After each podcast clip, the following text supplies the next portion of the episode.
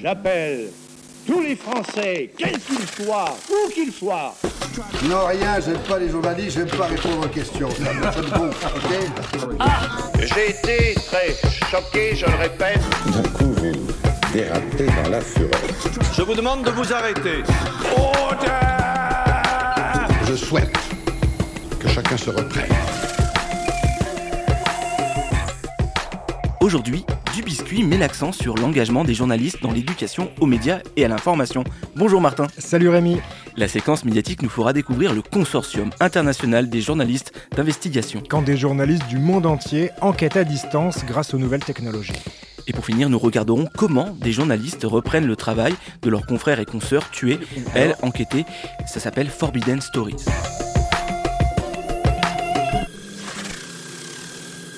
Marché noir de cigarettes, trafic de tissus humains, surpêche ou dernièrement faute fiscale, à l'origine de tous ces sujets d'enquête, quatre lettres. ICIG pour International Consortium of Investigative Journalists. Un nom peu connu du grand public, mais qui est depuis 1997 derrière de nombreux scoops mondiaux. Bienvenue à ICIJ, à Washington DC. Bah, c'est là où euh, le travail commence, à partir de là où on coordonne avec tous nos journalistes euh, du monde entier. Car l'originalité d'ICIG est de faire collaborer des reporters d'un réseau de plus de 180 journalistes répartis dans 65 pays. De l'investigation collaborative qui permet de combler le manque de temps et de moyens des médias traditionnels. Martin, on vient d'entendre un extrait d'un reportage du Monde qui présente le ICIG.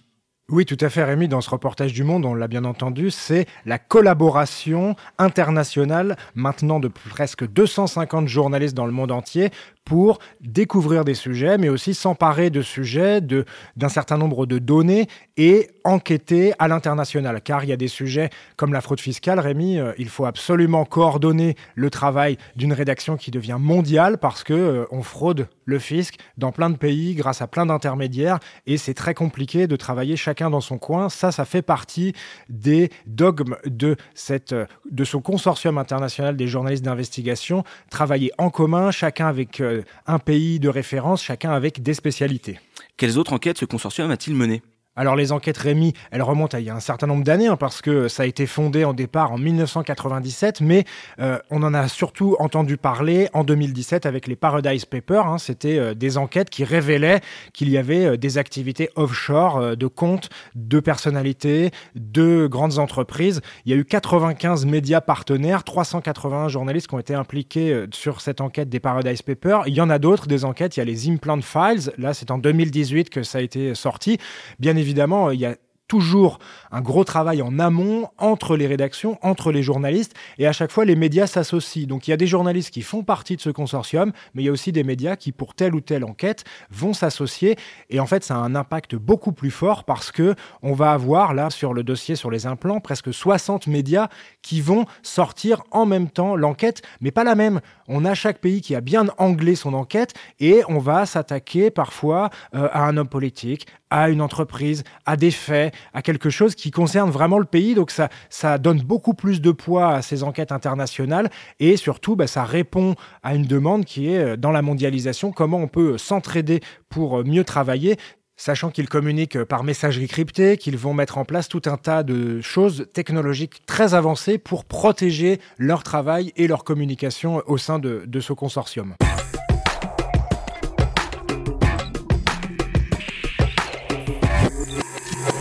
Tu voulais en profiter également pour revenir sur la figure du journaliste d'investigation. Oui, parce qu'il y a quelques figures, Rémi, qui ont pratiqué ou qui pratiquent encore ce type de journalisme, hein, comme Pierre Péan, Denis Robert, Marie-Monique Robin, euh, Fabrice Arfi, même si ce dernier, il a estimé que bah, il n'y a pas vraiment de journaliste d'investigation. Tout le monde devrait le faire. Tous les journalistes devraient enquêter et faire de l'investigation. Quel type d'enquête les journalistes mènent-ils et comment travaillent-ils? Eh bien, euh, ces journalistes-là, pendant très longtemps, ils ont travaillé en solitaire. C'était un peu l'enquêteur solitaire dans son coin qui, qui amassait de la documentation, qui allait chercher ses sources, euh, qui avait des sources un peu partout avec un, gros, gros euh, carnet d'adresses quand même. Ça fait partie de, leur style. Ils étaient euh, difficilement joignables.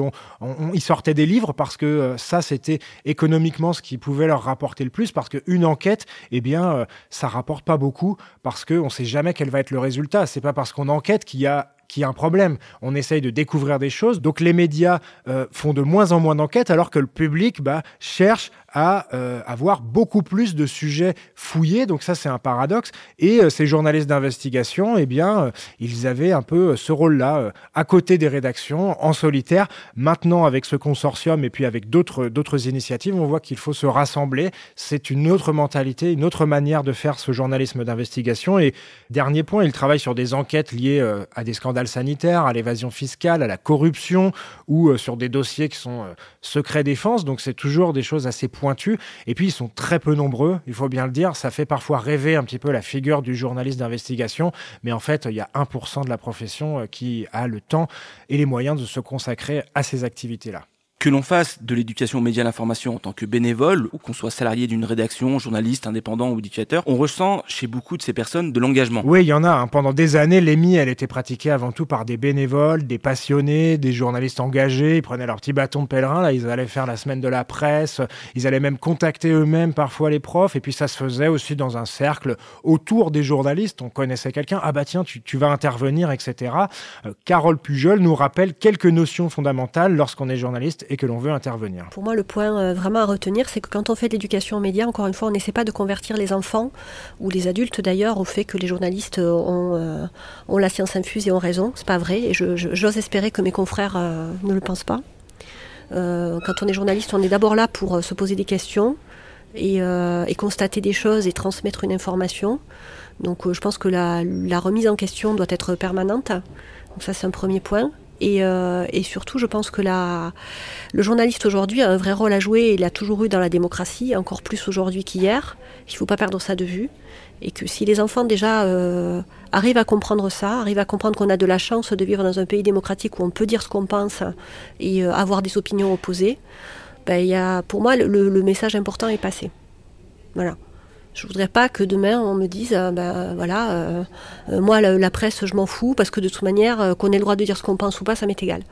Cette question de l'engagement est tranchée hein, par le journaliste Lucas Roxo qui a pratiqué l'éducation aux médias et à l'information, notamment en résidence et au sein du collectif La Friche. ce qui est clair, c'est que notre démarche, je pense qu'elle est étiquetée de engagée. Elle est, elle, elle, est mise en fait dans ce, cette nébuleuse qu'est le journalisme engagé. Moi, je je considère effectivement qu'on parle toujours d'un endroit et que euh, et qu'en fait cet endroit est, fait de nos trajectoires individuelles, personnelles, de nos lieux de vie, de nos histoires personnelles. Et, moi, je, moi, en tout cas en atelier d'éducation média à l'info, je pousse à ce que c'est, en fait, je, je construis mes ateliers autour de, des récits de vie aussi, des, des justement des témoignages personnels des gens euh, en atelier.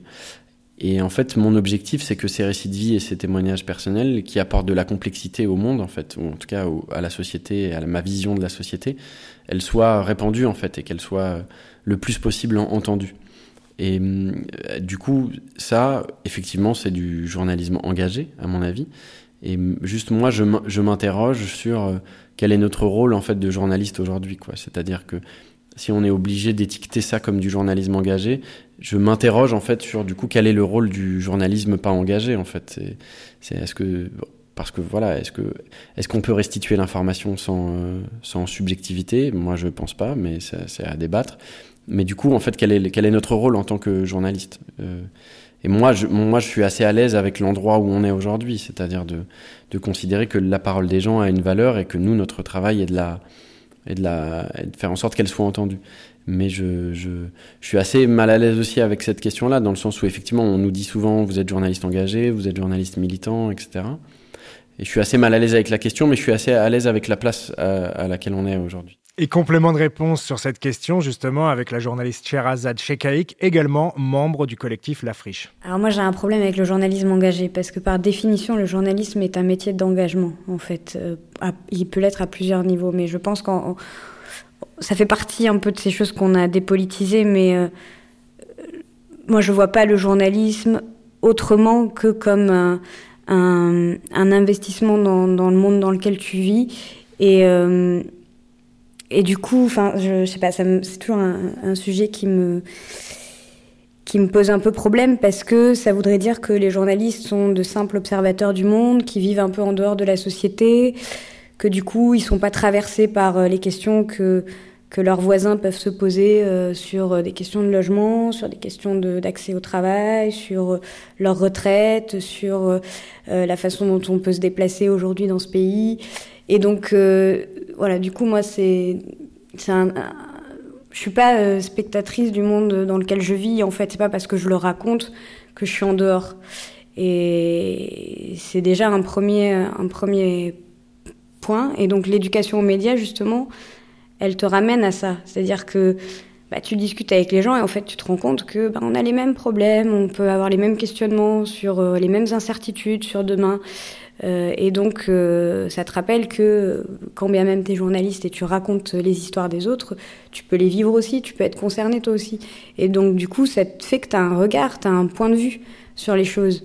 Et ça influe forcément ta production. Et après, c'est plus une question de s'en rendre compte ou pas. Et si tu t'en rends compte, euh, de, de, savoir le, le, dire assez euh, euh honnêtement, en fait, euh, que, bah, effectivement, on peut avoir un point de vue sur le monde et, et parce qu'on on, on, y appartient, quoi, et qu'on partage les mêmes on se questionne, on peut se questionner de la même façon que d'autres sur, sur tout un tas de sujets et d'enjeux sur lesquels on est auteur ou producteur d'informations. Quoi. Pour conclure ce débat, Martin, tu as demandé à Louise Bartlett, elle aussi journaliste spécialisée dans l'éducation aux médias et à l'information, si Lémi était de gauche. je pense que je suis profondément de gauche et en même temps, je fais partie des personnes qui ont été profondément déçues par d'autres personnes qui se réclamaient de la gauche. Donc, qu'est-ce qu'on peut dire? Enfin, avoir, euh, avoir un peu, euh, comment dire, porter de l'attention aux autres, avoir de la considération pour autrui, accepter qu'on n'est pas tous d'accord les uns les autres, mais qu'on peut quand même vivre ensemble, ça devrait pas être un truc de gauche ou de droite. Donc dans l'idéal, non, l'éducation média et à l'info, c'est pas un truc de gauche. Euh, il doit certainement y avoir des journalistes de droite et des profs de droite qui font de l'émis, en tout cas, j'espère. Euh, parce que si c'est que un truc de scission entre gauche et droite, euh, bah, ça fait vachement moins de gens pour s'impliquer. Or, on a besoin d'être nombreux. Et pour moi, le fondement vraiment de, de l'émis, mais comme de plein de domaines d'éducation, c'est qu'on doit être capable de vivre ensemble. Donc, on doit être capable de discuter, de pas être d'accord et de vivre ensemble quand même. Euh, donc, s'il y avait que des gens de gauche qui faisaient de l'émis, on serait déjà dans une sorte d'échec annoncé en quelque sorte.